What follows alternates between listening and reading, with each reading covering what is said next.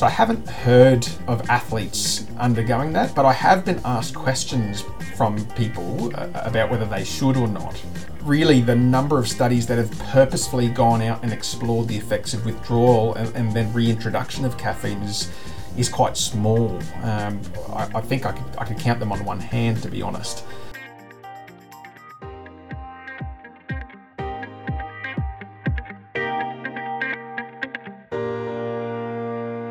Hello, and welcome to The Long Munch, the nutrition podcast for runners, cyclists, and triathletes. My name's Alan McCubbin. I'm an accredited sports dietitian, lecturer, and researcher in sports nutrition at Monash University in Melbourne. And I'm joined by my colleague who does all those things too, Steph Gaskell. What's going on, Steph? What's going on, Alan? Um, ooh, I'm moving house soon. Oh, there you go. Yeah, there you go. That's something exciting. Um, mm.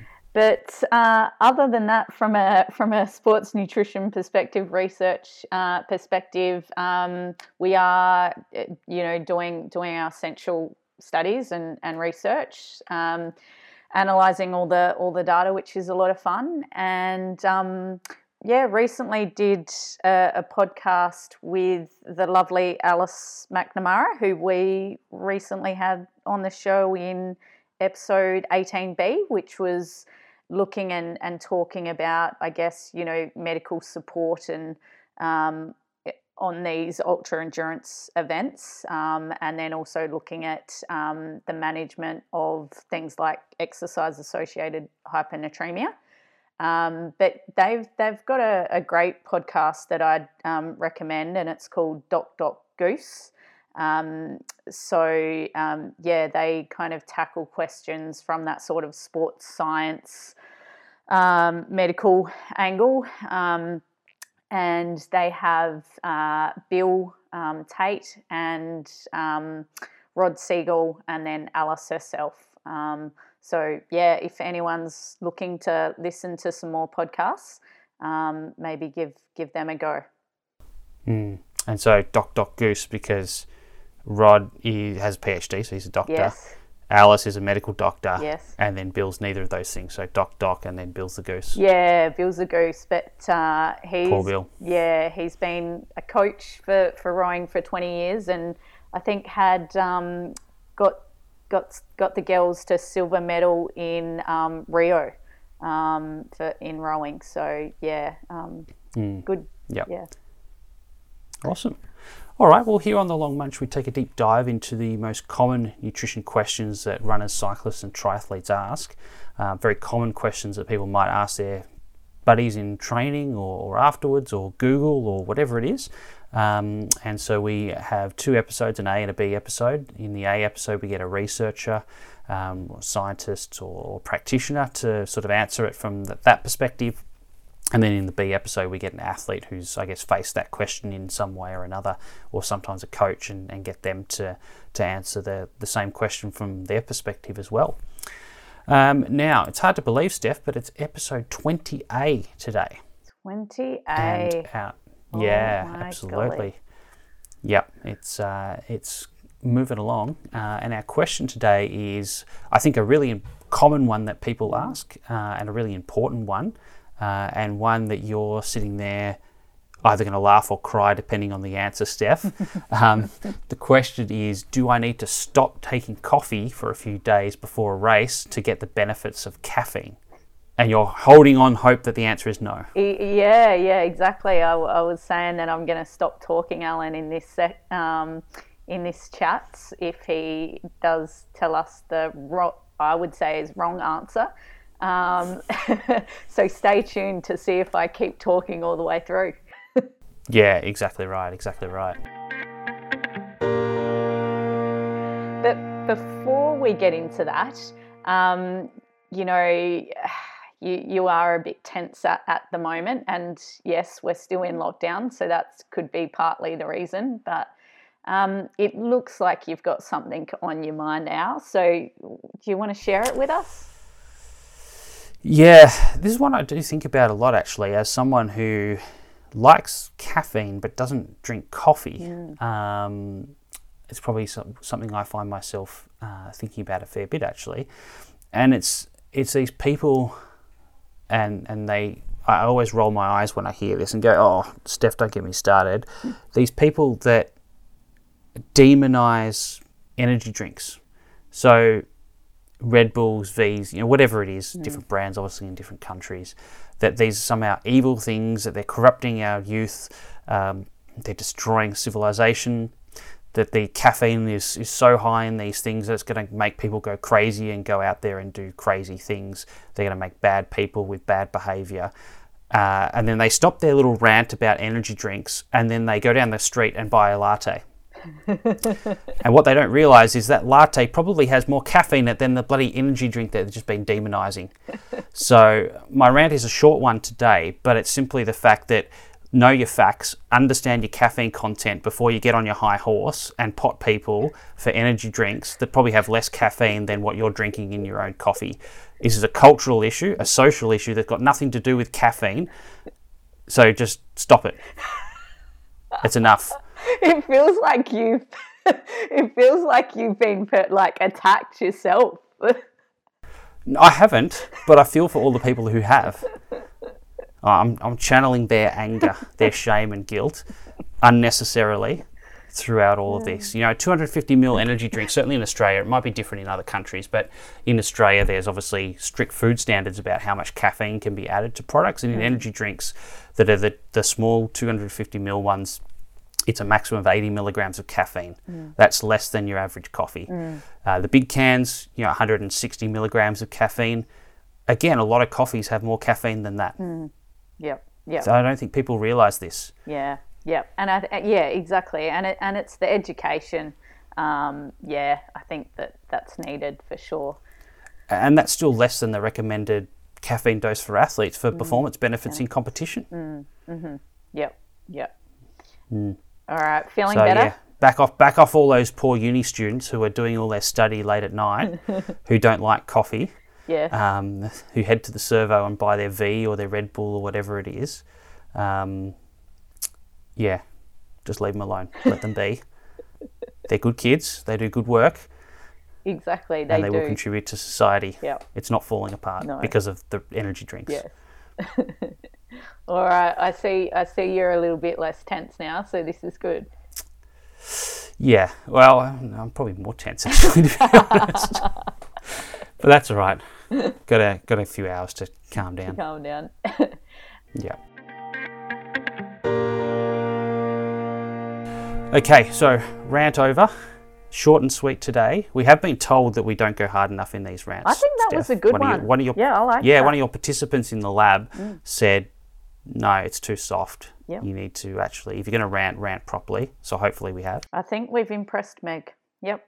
Yeah, yeah, okay. Well, hopefully we'll hear back from her on social media about that. Mm-hmm. Um, and that's a good segue because if you do have any uh, comments or feedback on the podcast or you have a particular question that you'd like answered, feel free to contact us at The Long Munch on Facebook, Twitter, or Instagram. We'd love to hear from you, uh, hear what you think about the show, hear how you're listening to the show, or um, yeah, if you've got any questions, we'll certainly um, take that on board and um, look at it as a potential topic for the future.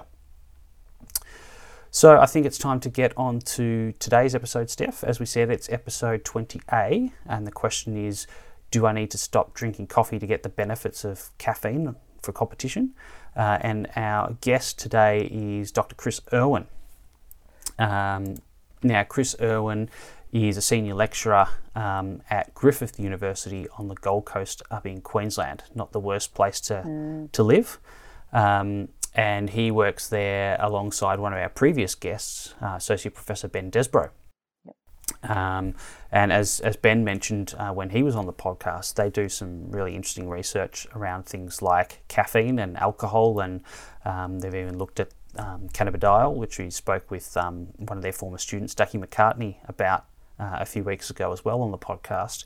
Um, but yeah, Chris has uh, been involved in, in all that research over the last 10 years or so, and, and one of his very first research projects, actually about a decade ago, was looking at this concept of withdrawal of caffeine and then reintroduction just prior to competition and whether there was a benefit to be got from doing that as opposed to you know just drinking um, coffee or you know having caffeine in whatever form it is mm. in the lead up to competition. So um, really no better person to answer this question than someone who's done that research himself and and has an active interest in caffeine and sort of followed all the, the subsequent research in this area. Yeah. Yeah well, let's um, get stuck into it. I'm quite nervous here, waiting. So um, let's just just go straight for it. Fingers crossed. Close your eyes, Steph, right. and uh, at the end we'll we'll summarise, and hopefully you won't be in tears. All right, let's do it. Chris Irwin, welcome to the Long Munch. How's things going up there on the Gold Coast? Yeah, thanks, Alan and, and Steph, for having me. It's uh, oh, we're actually quite good up here on the Gold Coast. I'm, I feel sorry for everyone down south. to be honest, everyone's in lockdown, and uh, in Queensland, we're, we're going about most things um, quite normally. Uh, you know, other than having to wear masks, life is reasonably good. so yeah, really feel quite fortunate, but feel very sorry for everyone that's in lockdown at the moment and they've been in lockdown for a long time. So appreciate yep. how challenging that, that is for most people. Yeah, it's definitely been a, a long winter. Um, so you guys don't get lockdown, you don't get winter either, really, do you? no. shorts and t-shirts and a mask all year round. yeah, exactly right. Awesome. Um, well, as we said, you're a, lecturer and a researcher. Um, you're at Griffith University on the Gold Coast, and we've previously chatted to your colleague um, Ben Desbrow um, and he talked about the fact that uh, you guys get to do all the fun stuff. You do caffeine, alcohol, and more recently, uh, cannabidiol as well. Um, so you've done a lot of fun stuff. But do you want to tell us a little bit about how you got involved with, with research in this kind of area, and particularly, I guess, caffeine that we're going to be talking about today? Yeah, sure. I um, I've been really fortunate actually, it's, um, and really lucky to have the opportunity to work with some really smart people, far smarter than I am, um, and just excellent researchers. Um, uh, so I uh, came to Griffith uh, to do a PhD after I'd done my dietetics degree, a master's of dietetics here, and um, I basically stayed on and, and, did my PhD here. But uh, I'd come from a background in in teaching, actually, in PE teaching. Um, so I was quite late um, in my sort of career to research. Uh, and it was through my uh, master's program I had an opportunity to do a, a, research project. And it happened to be in caffeine and caffeine withdrawal. Uh, and I did that with Ben. Uh, and uh, after that, I was hooked. Uh, I was hooked on research and I thought, oh, I've got to do more of this. And did my PhD with, with Ben as my supervisor and ultimately ended up shifting from caffeine into alcohol research. And I, my PhD was centered around looking at alcohol and dehydration and, and the interaction between those uh, on performance. Uh, and then we've just uh, gone on ever since to do what we what we call applied interesting research. Um, you know, we're not uh, not saving the world in, in any respect with the research that we do, but we think it's really interesting and, and has broad sort of community appeal. Uh, and uh, we just like having fun in the lab, so we try and think of really interesting questions to answer. Um, yeah. yeah, absolutely. We'll, we'll get to one of those in, in, just a second. But you mentioned that you're you're hooked on research. Are you hooked on coffee or caffeine yeah, as well? exactly what I was thinking, Alan. I, I literally can't get enough of the stuff. Uh, uh, I'd say I'm somewhat addicted. Um, I mean, what is it? Nine thirty, just after nine thirty in the morning now, and I'm on my fourth cup of coffee already. You're better than me. yeah. So it's a yeah yeah. yeah I, I I literally love the stuff, and I, I really like the taste of coffee. Um, um, you know, I, yeah, you get the caffeine hit from it, but uh, I just find it a really tasty beverage. mm. Yeah, fair enough. And, and your team, um, and I'm not sure, it might have been before you started there. Um, did a study looking at the caffeine content of coffees, like in different cafes all around sort of Brisbane and the Gold Coast. Were you one of the people who got to go around collecting all these cups of coffee from 150 different cafes? Oh no, that would have been far too dangerous. There wouldn't have been any coffees that made it back to the university. um, no, actually, I, I, wasn't involved in that study, but it was a really interesting study that that Ben um, led, and uh, yeah, I've, I've, read that paper. It, it's a great paper looking at the, the variability in caffeine content from from coffees. But we've done some other stuff since looking at the caffeine content of um, espresso pods, um, and I was involved in that research. And again, you know, just something that we thought was really interesting. And given that you know a lot of people consume these products, and there was nowhere to be seen, you know, the caffeine content available on on the different varieties, mm. we thought what a what an interesting thing to look at because most people are being driven, you know, in terms of consumer choice for things like Nespresso pods by the mm. intensity rating and we just found that, that that intensity rating had nothing to do with the caffeine content. So, mm. uh, you know, I think that was a, a, really important insight that you know, again, has community appeal. People can then, ha- you know, get an indication of okay, if I want the highest caffeine content from an espresso pod, which one should I which one should I consume? So yeah, I remember speaking to Ben. He had enormous trouble getting that published, didn't you? He did. Yeah, he actually had to. Uh, he went. He went down the Twitter uh, route. Um, mm. Just put it out there and said, we've, we've got this data. Does anyone want it? mm. And publish it in a paper. And um, uh, yeah, I think Craig Sale um, got back to him and, and said, uh, yeah, send it to our journal and we'll, we'll have a crack. And uh, it, it, was great. Got a bit of media interest as well. And mm. so, yeah. I, th- I, thought uh, that was a great study to be involved in. We did a couple of other things um, using coffee pods as well, looking at things like um, sensory perceptions in in uh, in drinkers and uh, looking at cognitive function. Um, we know that caffeine has a has an impact. So mm. yeah, looking at lots of different lots of different things. And imagine sampling the different pods as well. Have you had one of everything in the range now? I've tried to, yeah, but they keep bringing new ones out, so I have to keep going back to the store to get more. oh, that's a shame. um, and, and, I guess in terms of you know caffeine and, and sport, I guess what we're talking about today. Do you have a particular sort of sporting background yourself, or a particular interest? Uh, I mean, I'm interested in, in sport in general. Um, I'd say as, as a kid growing up, I just wanted to be involved in everything. Um, mostly, and it's probably not for the right reason, but I wanted, you know, to get out of school as much as possible. So if I was playing sport, I wasn't in class. Um, yep. So I do pretty much everything as a, as a young fella. But then uh, as I've sort of gotten older, I, I, tend to stick to sports now that don't hurt as much the next day. uh, so you know, I've forgone the rugby and the and the rugby league, and um, I'm more into cycling these days. And um, I, I, play a bit of golf as well with Ben. Um, so yeah, sp- sports that that are a bit more suited to my age. yeah, fair enough. Love it. Um, so I guess before we get into the nuts and bolts of today's um, question, firstly, we, we probably need to understand just a little bit more about caffeine. Um, so, can you describe, I guess, what caffeine actually is? Sure, sure.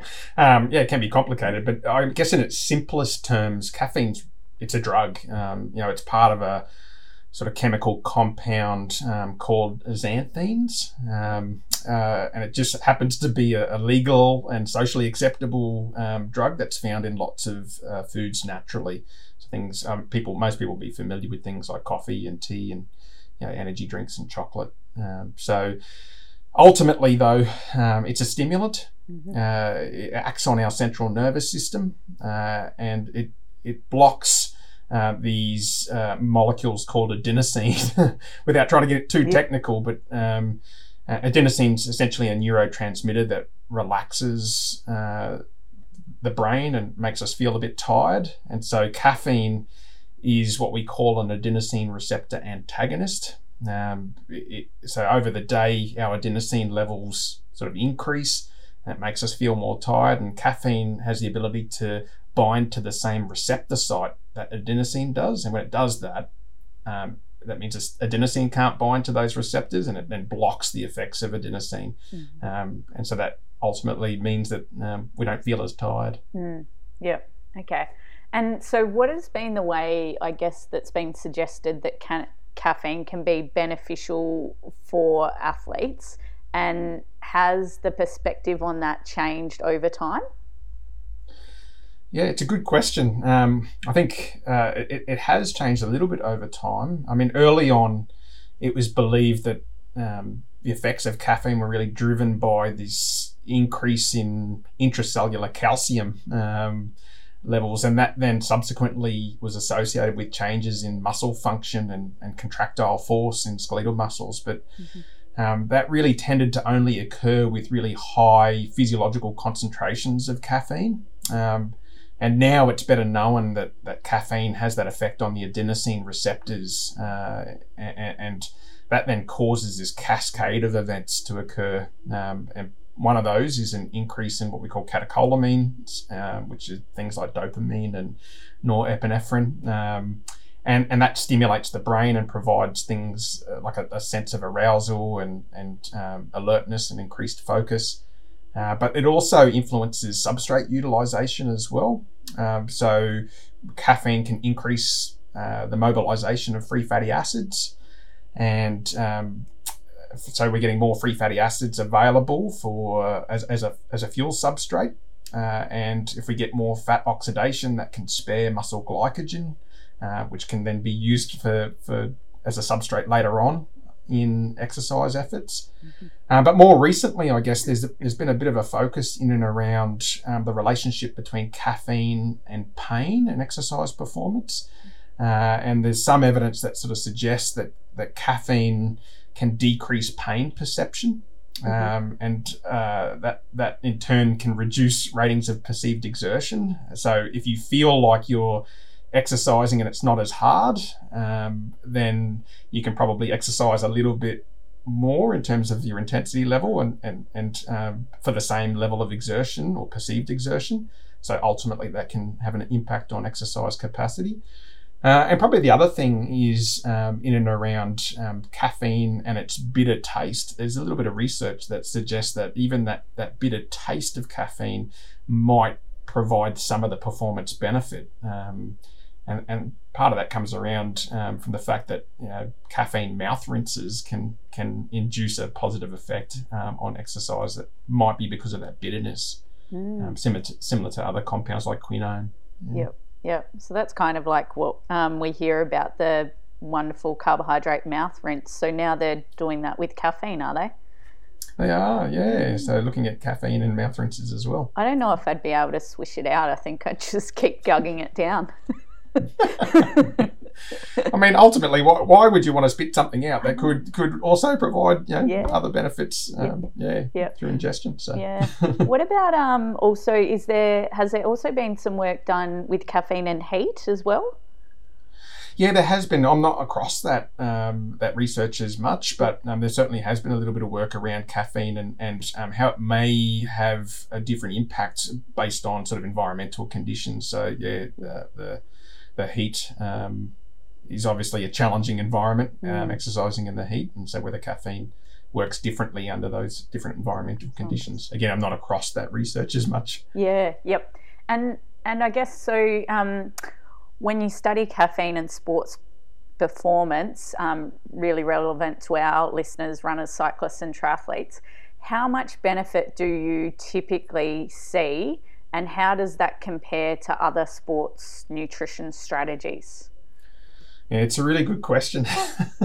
um, I guess the the magnitude of caffeine's sort of beneficial effect probably depends a bit on what type of exercise task is being performed. Mm-hmm. Um, it seems to be most efficacious for aerobic um, endurance based activities, um, but there's positive effects that have been seen uh, with strength and power based um, activities as well as team based sports. Mm-hmm. Um, and there's been a number of really comprehensive reviews that have been conducted that summarize the effects. I know Louise has done uh, you know a number of uh, reviews. Um, other authors like Craig Pickering is, is pretty prominent in the area, and Lawrence Spriet, mm-hmm. um, Tom McLellan. So there's a, a bunch of really uh, comprehensive reviews that that sort of show, I guess, what the effects are. Um, and it's one of the great things about caffeine is it's been really well studied. Mm. Um, so there's lots of scientific evidence, uh, and the evidence is pretty compelling for beneficial effects of caffeine.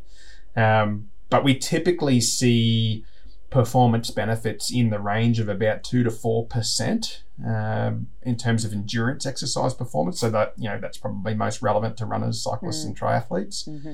Um, on, I guess on balance, when you take everything into consideration, it's probably not too dissimilar from the beneficial effects that we see with things like carbohydrate ingestion. Um, I know a, a, recent review that was published by Will Hopkins and, and uh, others that looked at um, the influence of consuming carbohydrate, and they reported benefits in this in this meta-analysis up to six percent. So you know, caffeine's around that sort of two to four percent range, and and it can vary um, depending on the task, but yeah, it's it's pretty similar to those things.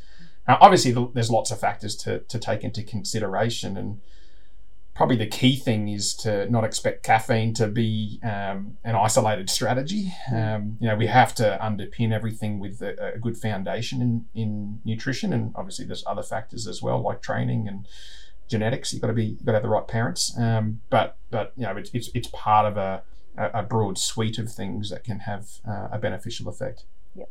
Yep. And does the timing and amount of caffeine intake matter in terms of achieving maximum um, performance benefits? Yeah, yeah. So I guess from a, a an amount or dose perspective, um, typically the benefits are, are, observed with relatively modest doses of caffeine. Um, so around, we're talking relative um, amounts here, so per kilogram of body weight. Um, so most of the studies have demonstrated that uh, ergogenic effects are seen around the three to six milligrams per kilogram of body weight, mm-hmm. uh, and uh, there is some evidence that lower doses can provide a benefit. So even around the one milligram per kilo, um, and obviously larger doses can provide benefits as well. Uh, there's been studies right up to sort of 13 milligrams per kilo, which are, are huge mm. doses. The the challenge with large doses is that they can also be, come with some potential adverse effects. Mm. Um, so it may increase things like anxiety um, or a gastrointestinal upset, um, and certainly caffeine can influence um, your ability to sleep as well. So there, there can be you know, potential adverse uh, side effects with that. But the research that's really uh, shown the benefits without adverse side effects sits in and around that three to six milligrams per kilo. Mm-hmm. Um, so from a dose perspective, that's what you're trying to aim for. Um, and then from a timing perspective, um, I mean, caffeine's rapidly absorbed and it can appear in our blood quite quickly from as little as about 15 minutes after ingesting it. Um, but there's lots of inter individual variability. So some people are going to get that, uh, peak concentration in the blood really early, and others it's going to be delayed. Um, for most people, it's likely to take about 60 minutes to reach peak plasma concentrations after it, so after ingestion. Um, but it hangs around in our blood for quite a period of time. It's got a half life of about four to six hours. Uh, so yeah, after it reaches the peak concentration, it's going to take about four to six hours before it then gets down to half of that concentration mm. in the mm. blood. So, you know, it, it, can have effects for, for a sustained period of time. I mean, ideally, you probably want to take it about 30 to 60 minutes before you start exercise, but that does depend on how long you're exercising for and mm. when you want the sort of, you know, when you want the peak effects to occur during exercise as well. Yeah, yeah. And I guess with um, our audience, um, you know, even if we just do an example of a um, ultra endurance runner, um, so they could be out there exercising from anywhere from eight um, plus hours over days. Um, but if they're doing, uh, let's say, a day event, a common question we can get is um, how do we uh, what's the best way of taking the caffeine? Um, should I be uh, staggering the intake? So, um, because they're out there for so long, and like you said, you know, it could peak at about 60 minutes and that, then dial down at four hours. Um, do we know if there's a, a better approach, or what are your sort of thoughts on on what you know yeah, again, it's another really good question um, because it really does depend on the duration of the exercise task. Mm. And typically you want your, your caffeine timing to to sort of you know be in a way that you're going to get a peak when you want the greatest impact. Mm. Um, so the peak blood concentrations at, at, the right time, and it can vary for for individuals based on you know a, a load of um, factors. But um, I think there's been a little bit of research, and again, I'm not totally across this, but um, there's been a bit of work that's looked at using sort of large single boluses early in the day, mm-hmm. uh, and then what impact that has on multiple bouts of exercise across the day. So doing a, an AM exercise mm-hmm. and then relying on that early uh, dose of caffeine to also um, provide a benefit in in the PM as well in the afternoon. Yep. Um, so that was a study that was done by Tom McLellan um, a, a, a, few years ago. Uh, and they gave five milligrams per kilogram of caffeine in the morning before uh, uh an AM bout of exercise. And then the, the uh, participants went on to perform the exercise in the afternoon again. And they found that um, the, the caffeine still had an effect in the afternoon. Mm. That was that was about six hours later. Wow. Um, so you're still getting a benefit there. And when they they did another trial where they supplemented them with a small amount of extra caffeine mm. prior to the afternoon session, mm-hmm. and they found that that extra amount of caffeine didn't actually provide any additional benefit. Okay. Um, so I think it does go. It, it is going to depend on how long that exercise is going to mm. last, um, and and you know if, if you're talking an ultra event where you might be you know exercising for up to 24 hours. Mm um, you know, it, it, it, you could require sort of doses, multiple doses across a period of time. Mm. What you want to try and do, I would say, is is keep that peak blood or, uh, or plasma level, you know, at, at, its peak, and not allow it to diminish too much if you're trying to get sort of consistent benefit. Mm. Um, I mean, ultimately, I think the key, um, you know, when thinking about any form of ergogenic aid, um, is to try and find what works at a personal level as well. Um, you know, both from a dose and a time aspect. And I would always um, advise athletes to to be a little bit cautious about trying something for the first time in a competition, and they should really be practicing with these things in training to find what works for them, um, because there are going to be indiv- individual differences. Uh, based on a, you know, whole raft of factors, including um, you know some sort of genetic um, mm. components as well. So, um, yeah, I, th- I, think people should try it and make sure they find out what works for them in a personalised aspect. Mm-hmm. Yep, yep. Um, and I guess also, you know, with the different modes of ingesting caffeine, um, so um, you know, we've got the the gum. Um, you've got the the NoDoz, the tablets. Obviously, it's in gels. Um, it's in the coffee. Do you know, is there a better form to take it from a sports performance um, perspective?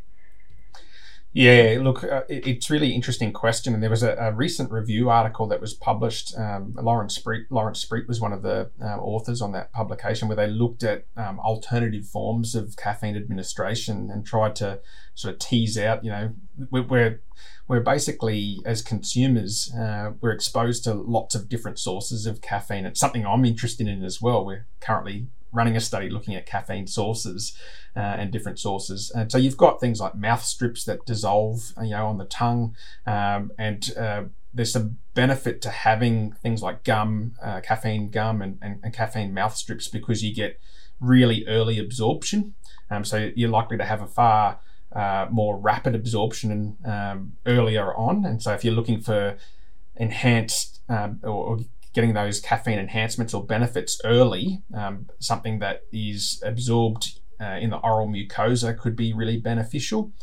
Um, most of the studies that have been done have been done using anhydrous caffeine, which is atypical for, for pretty much every athlete. No one is really taking tablets. Mm. Um, often we're relying on things like you know coffee or energy drinks or or gels. Um, uh, and I, I, guess it comes back to that that personalization I was talking about before, and finding what works for you, and and also uh, what you perceive as being beneficial. Um, there's a, some really great work happening at the moment around caffeine perceptions and and um, uh, the, the the belief effect in caffeine, and so that's part of the work that we're currently doing, looking at caffeine sources and and and different caffeine sources when you provide the same dose um, if you're getting it in something that you're familiar with relative to something that you're unfamiliar with, do you actually get a, a, a different effect mm. based on your personal perception of that that type of caffeine that you're consuming? Most of us are familiar with things like coffee, mm. um, and we expect to you know get a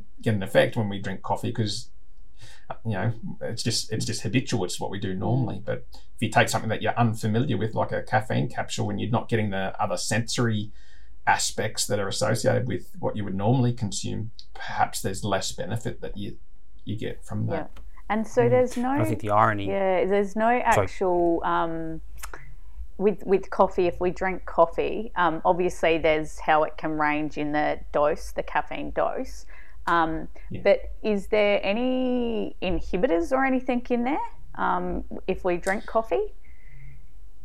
It's another good question. I think there's you know we, we, there's a lot more work to do yeah. on coffee because there there could be um, it, could be sort of um, synergistic effects mm. or antagonistic mm. effects occurring with with other ingredients. Mm-hmm. Um, and you know, we've really focused. A lot of the research is focused on caffeine, but there are other ingredients in coffee and and in um, a lot of the supplements that people might consume as well. There's there's a raft of different ingredients that, and some of those could be synergistic, mm-hmm. and some of them could be antagonistic. Mm-hmm. So I think um, you know that's that's open for um, you know to look at interactions in a far more uh, comprehensive manner. Yep. Mm. And I think you know also that irony that you know the caffeine content of coffee is so highly variable. You know, oh, particularly yeah. if you're buying your coffee out. Um, you know, we talked about that research going around to the, the cafes before, and I think it was like a five-fold difference from the lowest to the highest dose of caffeine in, in what was the same, essentially the same order from a cafe. Um, and so, you know, as you said, there's that belief effect. Um, may be really important because sometimes you actually might be getting bugger all caffeine, even though you think you are. Mm. Yeah, but the fact that you're familiar with having a coffee, mm. uh, and there's, you know, again, there's some really great placebo research out there that shows that you can you can consume decaffeinated coffee, and people, if, if they perceive that as being coffee and that they would normally drink, um, that's got caffeine in it, they still get some performance benefit out of mm. that. And so that belief effect is a is a really is quite impactful. Yeah, yeah, mm, absolutely. Awesome. Okay, um, so our, our, main question uh, or topic today is, you know, do I need to stop drinking coffee to get the benefits mm-hmm. of caffeine? Now, obviously, this sounds like something that might be be a bit of a struggle for you if you were to have to, to do this. Very um, so. but before we get in and answer this question, where did this idea come from that we have to stop taking caffeine to then, you know, a few days later get the benefit from caffeine, say on race day or competition day or something like that. Yeah, I know. It seems preposterous, doesn't it? Like to actually stop drinking coffee. And, I mean, I don't think I could ever do that. Um, I guess it's like any other drug. You know, um, there's potential to develop a tolerance to anything um, if we're consuming it regularly. Um, you know, we see it with with drugs um, like alcohol. Um, you know, you can you can develop a tolerance to these things, and therefore you may need more to actually see a benefit. So it's probably stemmed from a similar line of inquiry to to, to that. Mm, yeah. And I know you uh, you, you mentioned you know, earlier on that you were involved in one of these studies around sort of caffeine withdrawal and, and then reintroduction um, right back at the start of your research career.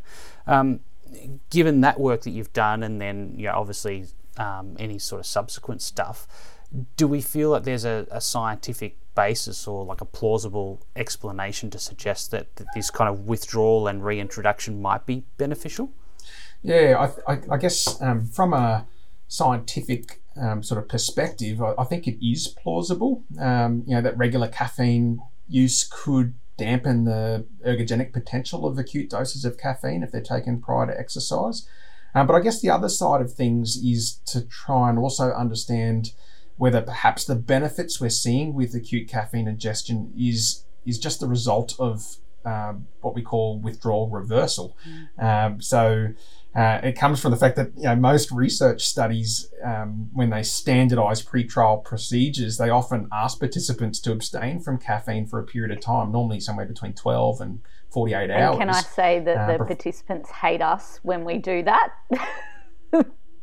they do. They do hate it, um, and and I guess you know um, we don't know then whether um, you know, with with regular users, if they're abstaining for a period of time, that may be associated with symptoms like you know, headache, um, irritability, a whole range of things that might actually result in a reduction in performance under placebo conditions of a study.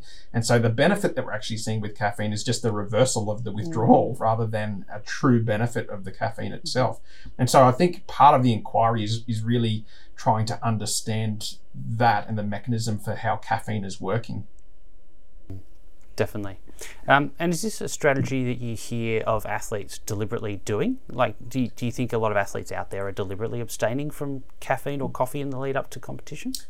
I don't think so. It's not something that I, have been um, I've seen um, from athletes. I don't think many athletes would actually even consider it. I mean, I think about myself, and you know, the first thing I do when I wake up in the morning is have coffee. I don't think I could start the day without mm-hmm. coffee.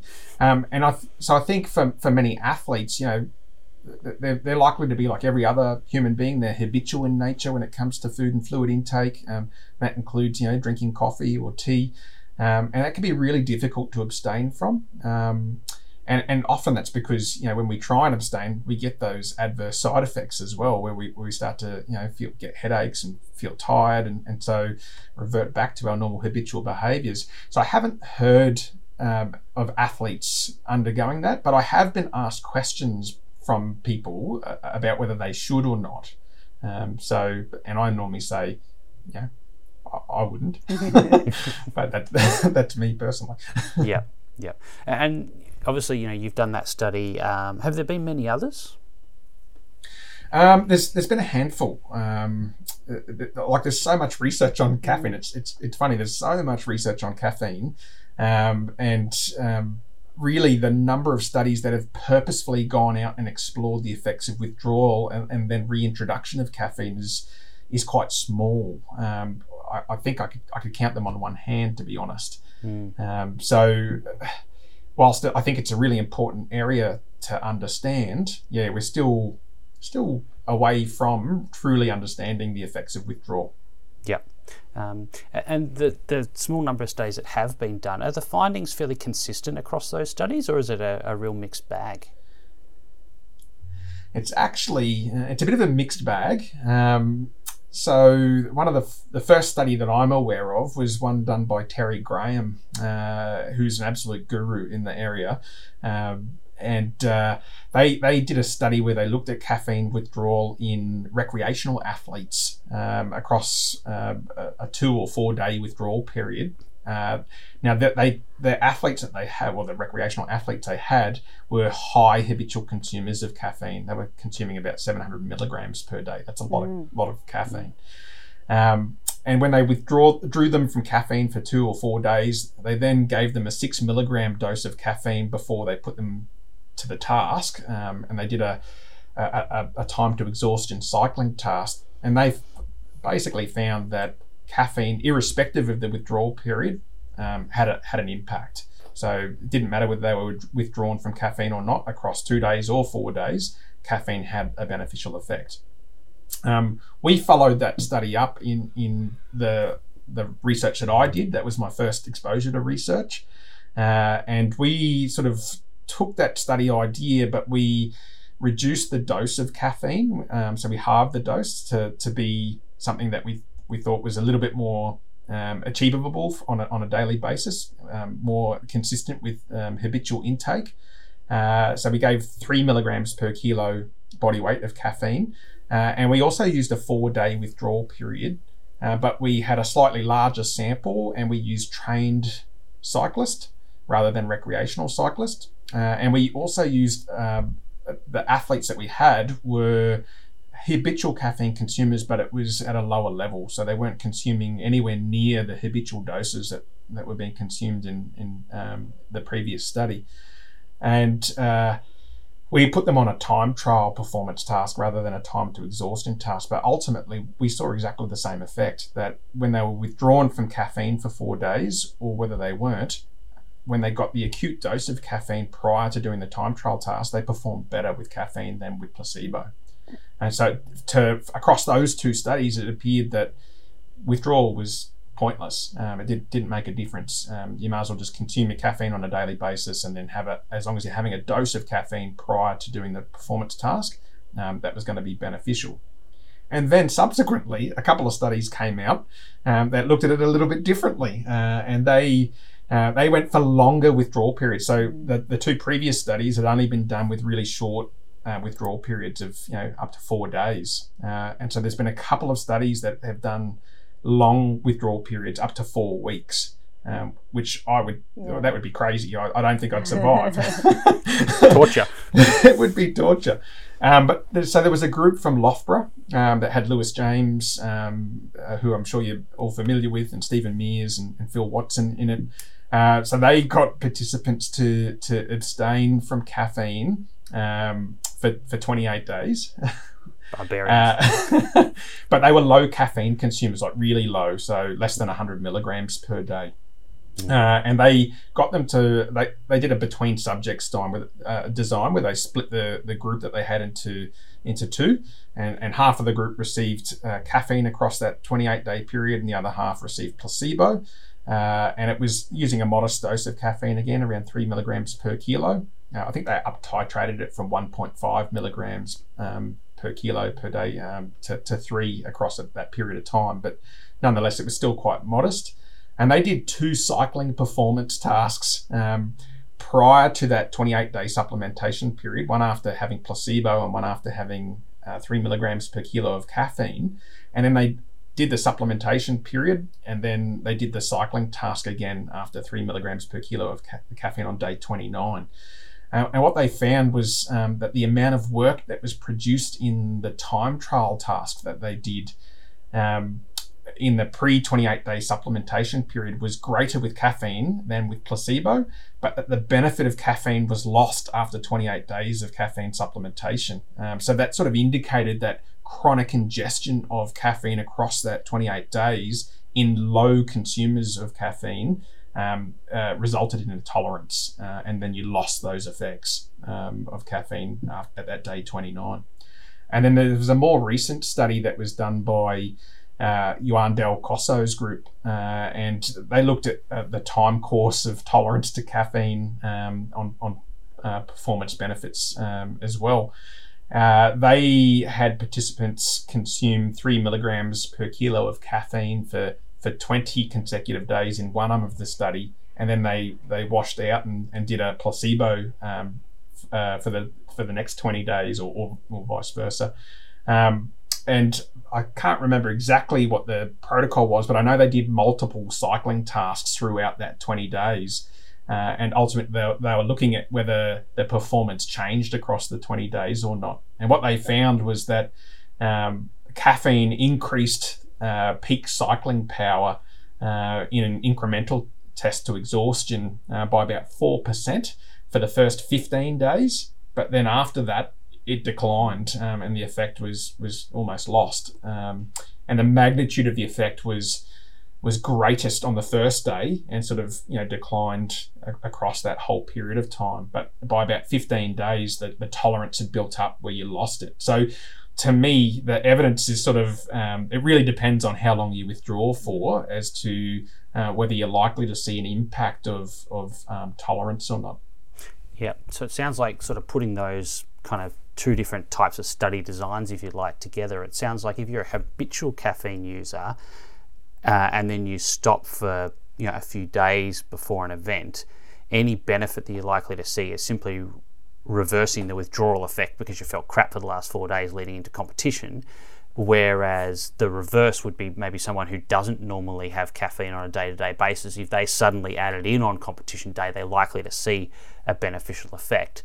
But for the habitual caffeine user to get that same benefit, they're going to have to like stop caffeine for a month maybe to, to get that kind of effect. So it's a massive withdrawal period rather than just a few days. That's an excellent summary, Alan. I, I couldn't have said it better myself. He's good at his summary. I was listening. Okay. Um, all right, so that's probably good news for some people and, and not good news for others. I know Steph was hanging on the, the result of today's discussion. Yeah, I wasn't going to talk to you if you were going to tell me that I needed to withdraw. I wouldn't be that cruel. I would say don't yeah. withdraw, but that's that's well, me. well, well, the other way to look at it is he's saying you have to withdraw for a month. Steph. I, I didn't mm. hear that. It's it's gone out. Fair enough. Um, Okay, and I mean, I guess it probably it sounds like there's not enough research at the moment to really get into the nuances of this and say, okay, well, do these effects depend on like how many coffees a day people have? Like, if you only have one coffee a day, is the withdrawal period going to be less than say someone who has like yourself, maybe four coffees a day? Um, it's probably fair to say that we just don't have enough research to be able to answer those sorts of questions yet. Yeah, I think um, you know there's there's certainly opportunity to start to explore some of that stuff a lot more. Um, one of the challenges, you know, as I said, um, we've got lots of research, but um, a lot of the methodologies that are used are quite heterogeneous. Um, so there's lots of different exercise tasks being used, the quality of the athletes, the doses of caffeine, all of these things are variants that may explain some of the sort of um, you know differences that we're seeing. And there's also some evidence as well around. Uh, I spoke briefly before around you know genetics that may play a part. Um, and, and I'm by no means over this research area on um, genotyping, but uh, I know you know people like Nancy Guest are doing some of this work, looking at um, individual responses and and perhaps there's some sort of genetic influence where we have people that are fast metabolizers and those that are slow metabolizers of caffeine. And so, if uh, you're unfortunate to have the the genotype that's a slow metabolizer, it may take quite a period of time after ingesting caffeine to actually see, you know, the, the same benefit um, that someone gets early on if they're a fast metabolizer. And maybe some of the research findings that we're seeing that are conflicting really because we don't really sometimes don't know what those athletes are in terms of their genotypes whether that's actually um, you know part of the reason why we're seeing sort of discrepancies in, in results. So i think there's a lot more work in that space um, looking at you know personalized um, uh, approaches. Mm. yeah and i guess that as you said would if, if impact on the timing and possibly the dose as well yeah. Um, and then possibly that, that withdrawal stuff. So yeah, there's a, there's a lot going on there. Yeah. Uh, and then some people that seem to get no benefit or even do worse with caffeine.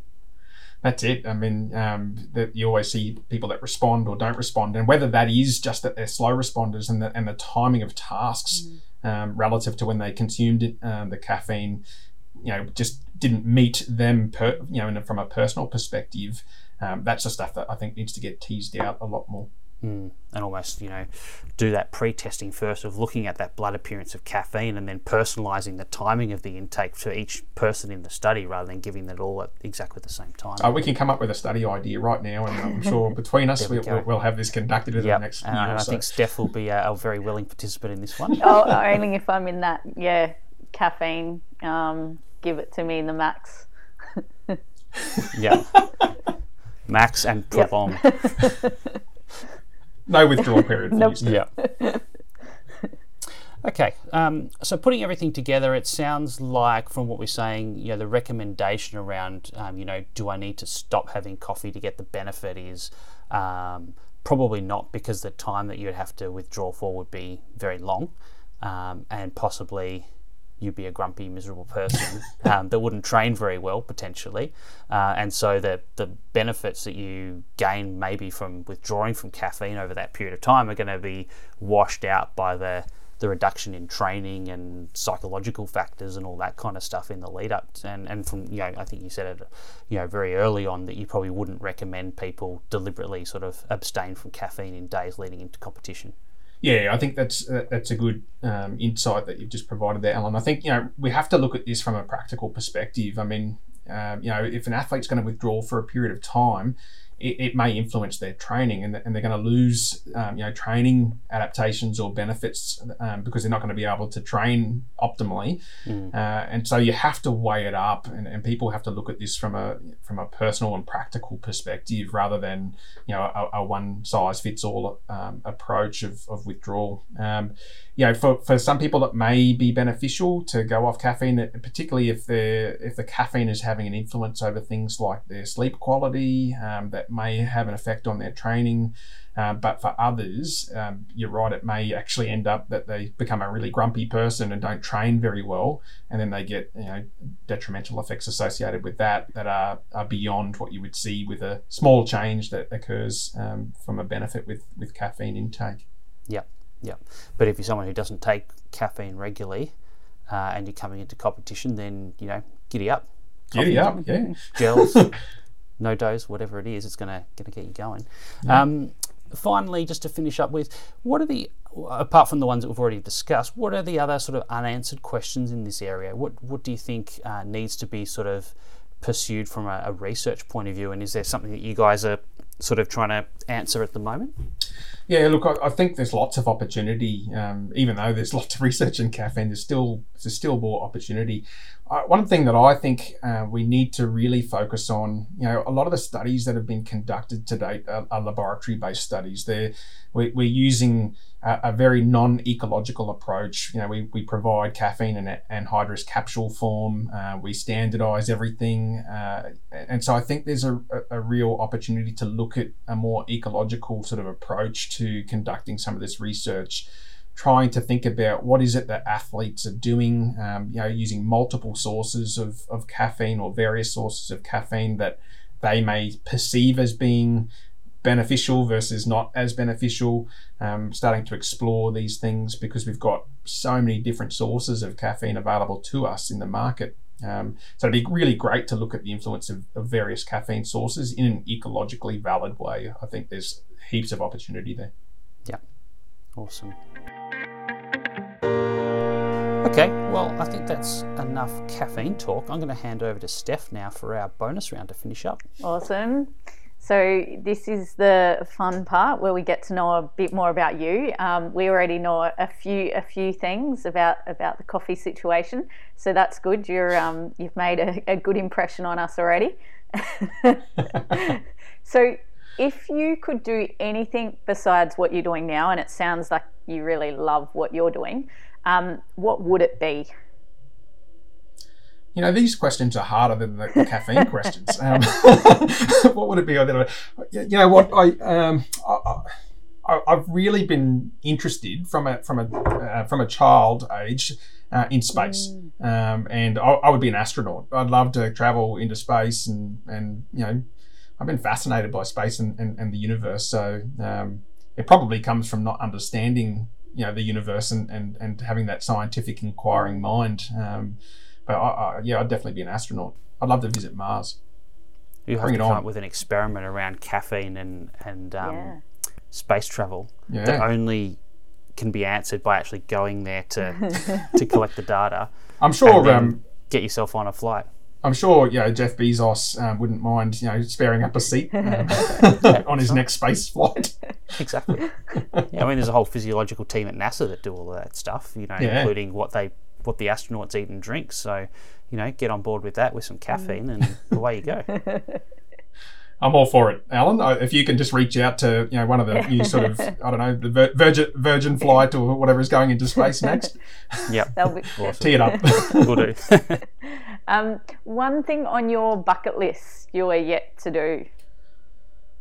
Ooh, bucket list. Um, I don't normally keep um, a bucket list, but one thing I've always I love travel, and one thing I'd really love to do is visit Antarctica. Mm. Um, uh, in any way or form, I'll, I'll have I'm happily I'll hike it. I'll do whatever I, I, I can to get to Antarctica. But no, I think it'd be just fascinating to see that environment. I mean, you're talking the extremes of um, environmental temperatures, and I just think it'd be a, a beautiful mm. place. So I'd love yep. to go there. That was the answer from our very last podcast, wasn't it, Steph? Was it David? Was it David Bryant? Someone we've, we've interviewed in the last two or three weeks said exactly the same, the same thing. thing. Oh, really? Oh, I thought yeah. we had someone oh, talk yeah. about space too before. Um, but I can't. Oh, yeah. I need to meet these people. yeah. Actually, it might even be next week's guest because we've already interviewed yes. him.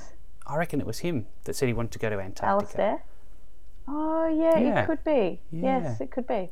Um, yeah, it wasn't to meet the penguins. It was just to, yeah, see the environment. that's the right. That's stuff. right. Yeah. Yep. we need to organise like a, a, a, you know a work we trip should, or something. We should. That's right. Uh, what do you reckon, Alan? Could we sponsor this trip, the Long Munch? we might have to do a bit of crowdfunding. might take a while. I'm not sure they'll let us onto Antarctica with uh, COVID as yes. it is at the moment. There'll be a mm. fair, fair old quarantine. A, a future thing, we'll look into but, it. Um, uh, but maybe we can take Alistair and, and we could study, you know, the effect of caffeine on cycling performance in environment. that environment. Yeah, yeah. It'd be a tough. It'd be a tough place to do some cycling, wouldn't it? oh, yeah. So um, the Olympics um, wrapped up recently. Um, what was your favourite moment?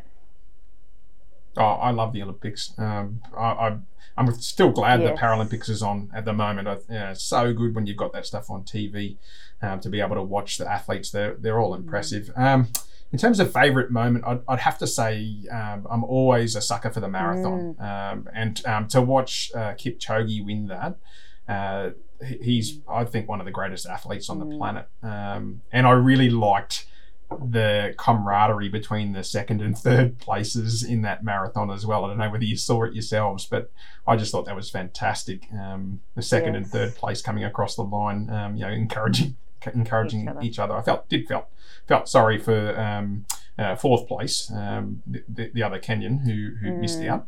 but uh, I, yeah, marathon for me is an absolute uh, winner every yep. time. Yeah. And is there anyone you'd love to meet but have never had the chance? Oh, um, I, would like to meet someone like Barack Obama. Yep. Um, I reckon it'd be just really interesting to sit down and chew the fat with him for a little while and find out what he knows. Uh, do aliens really exist? Do they have you know a secret sort of place there in uh, in the yep. US? and do you live by any piece of advice or motto? Um, it's probably you know cliche, but um, I've always believed that that life is about learning. Um, I try and approach everything that you know, that I do with an inquiring sort of mind. Um, and, and and I always say to you know my students as well, don't be afraid to make mistakes. We, we learn we learn a lot from making mistakes. Um, so it's, it's pretty cliche, but yeah, I would say you know just have have a go at everything um, and learn from every experience. You, you, never know what you're going to learn and move forward with. Yeah, uh, yeah. No, I like yeah. that one. Yeah. That's great. Awesome. You're, um, yeah, been a wealth of information, and I, I think um, our listeners will like what they hear because you haven't given any hard answer about, you know, like you need to withdraw. So this is good this is good. That's what we do as scientists, Steph. It's you know, it's being conservative, sitting on the fence all the do, time. Don't we? and then telling people what they want to hear. Yes, telling. Always finding like a way, yeah, a way that it can work. Yep. you got to work work it in for everybody. Yep. Yeah, look, you know, hopefully people um, can, can, can get something from it and that works for them. Yeah. But as I said, yeah, I think that the best approach is to find out what works for you as an individual. I think, yeah, definitely, and that's um, you know what we have been tending to hear in lots of the podcasts that we do, and we know from research is there can be such individual variation, but yeah, getting some information to help guide us at least, and then kind of yeah, um, tuning in to see how we respond um, and perform with that. Yeah. Mm, awesome. Awesome. Thank you so much. Thanks so much for your time, Chris. Oh, no, thank you guys for inviting me on. It's been great to chat. Hmm, awesome.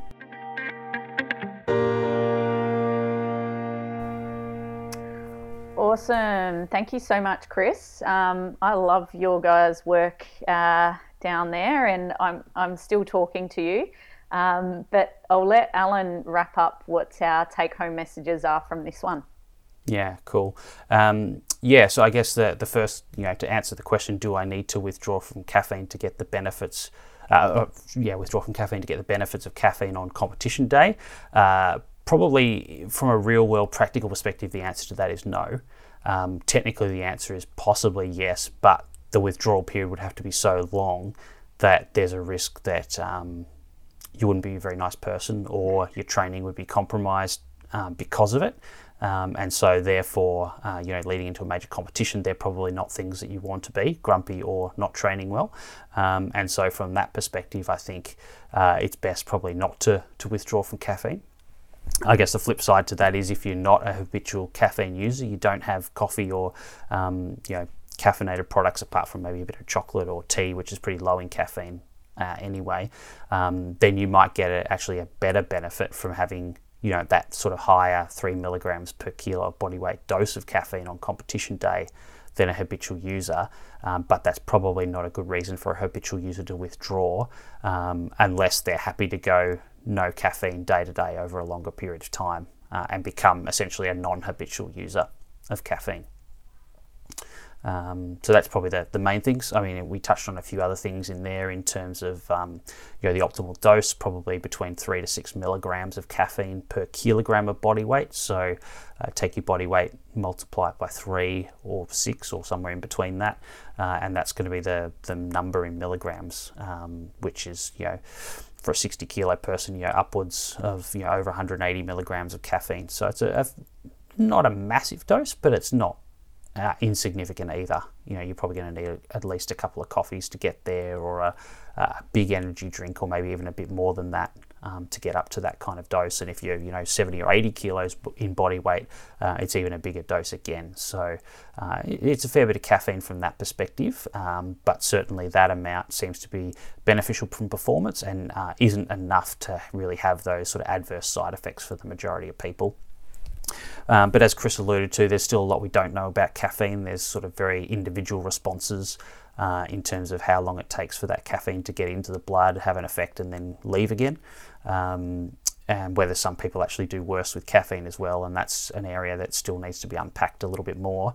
Uh, and so, like all things in nutrition, as we've discussed previously, you need to kind of experiment uh, well away from competition, find out what's going to work for you, what doesn't, um, and then come up with a strategy from there that's that's individualized using those sort of numbers as a, a starting point, and that maybe 60 minutes prior as the starting point, and then adjusting from there based on on your own personal experience and feedback.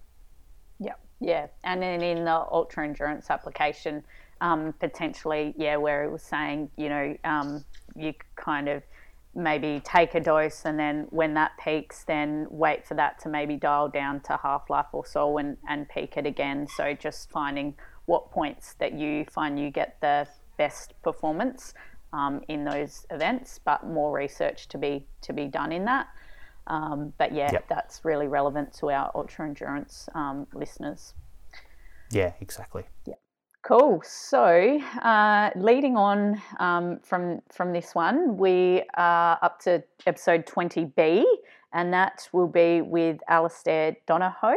Um, and Alistair um, is an exceptional um, cyclist, um, and he um, competes both in the able-bodied cycling um, and he's also uh, competing in the paracycling. Um, so he's already had, I think, a couple races already now, Al, um, and we've yep. got one more to go. Um, yeah, the road race. Yeah, so we've gotten, he's gotten a silver. He got a silver in the track, um, and yep um, time trials this afternoon on the day of recording, but by the time everyone yes. listens to this, it will have been run and won. So yeah. congratulations, Al, for a great time trial. We don't know what the result will be yet, but I'm sure it was good. Yes. Um, and then the yeah, the road race I think is coming up in the next day or so. Excellent. Yeah. So we'll be um, talking to Al about how he uses caffeine in terms of his training and performance, and and it's a great one to listen to. It's really really practical. Um, so yeah, stay tuned for that one. Otherwise, we um, will let you all go. But please, um, any shout outs, we're on the social media on Instagram, Facebook, and Twitter at The Long Munch, and you can listen to us on all your popular podcast platforms. Until then, over and out, and um, we'll speak to you, we'll chat to you guys all soon. Yep. See you next week, everyone.